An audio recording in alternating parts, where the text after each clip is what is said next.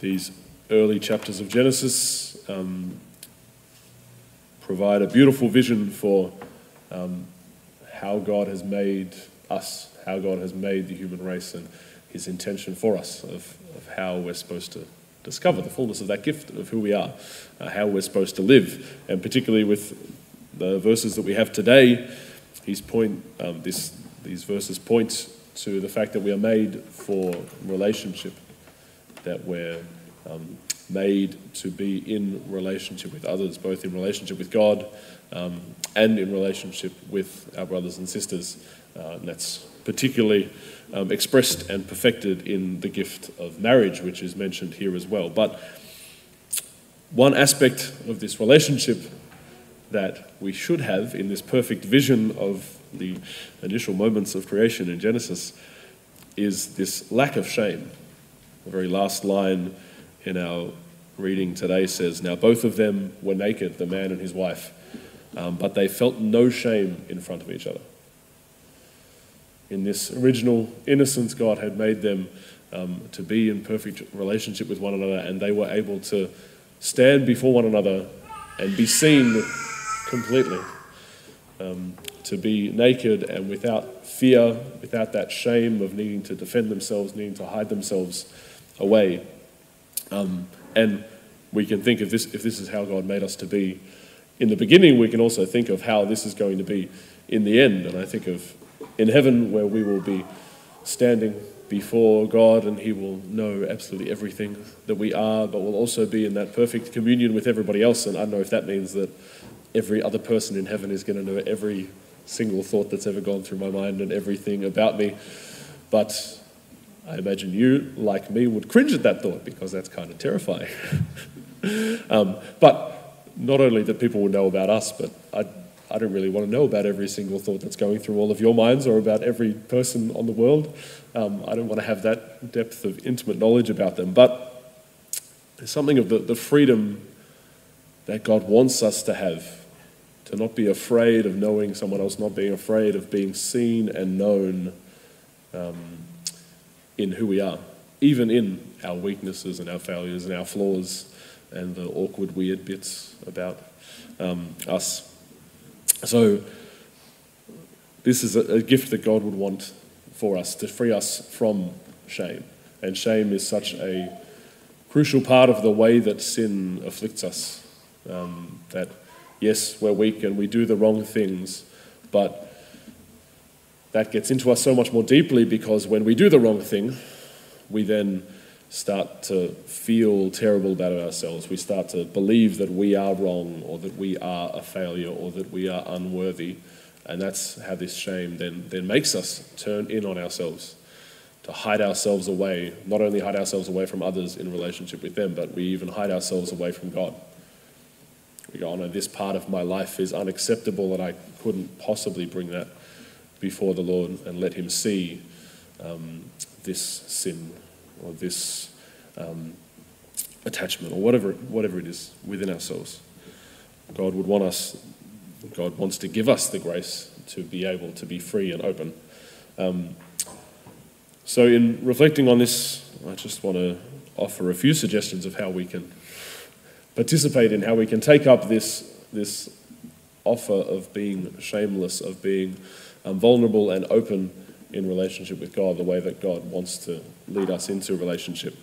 Um, one kind of obvious way is in the gift of reconciliation. Um, like I said, we can feel that our sinfulness is something that we don't want to bring before God.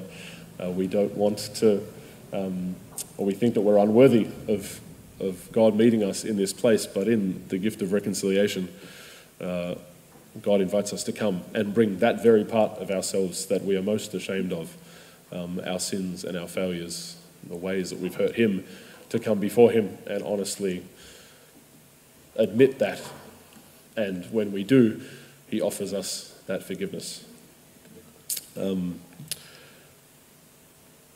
as well as doing that in the grace of reconciliation, we can also um, enter into this um, vulnerability, this openness, um, by being honest with others about our sins, um, about our weaknesses and our failures, uh, the, the church tells us that it's, it's one way in which we can actually receive God's forgiveness for venial sins by confessing our sins to others, not just to priests.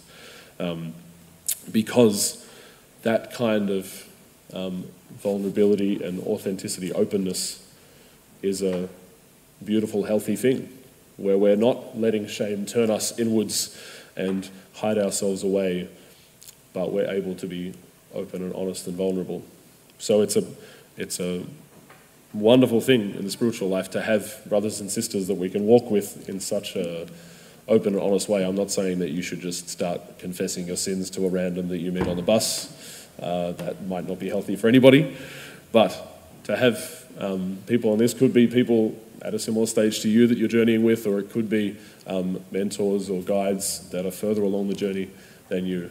But a place where you can, at least to some degree, stand before them and not be ashamed and say, This is what I'm struggling with, um, this is um, where I'm going wrong. Uh, and also to vulnerably be able to share the joys and the good things that God is doing in your life as well. This is one part of why at St. Benedict's we put so much emphasis on small groups um, so that you can have those, those closer, more intimate relationships that you can journey with people, be free and honest together. The power of shame is really a strong, what's called, a tactic of the enemy, really, in drawing us deeper and deeper into sin. Um, that the, the enemy, in tempting us, would always want to draw us into isolation. And this is, this is why, because it's such a beautiful part of how we're made that we are designed to be open and giving and receiving life with one another.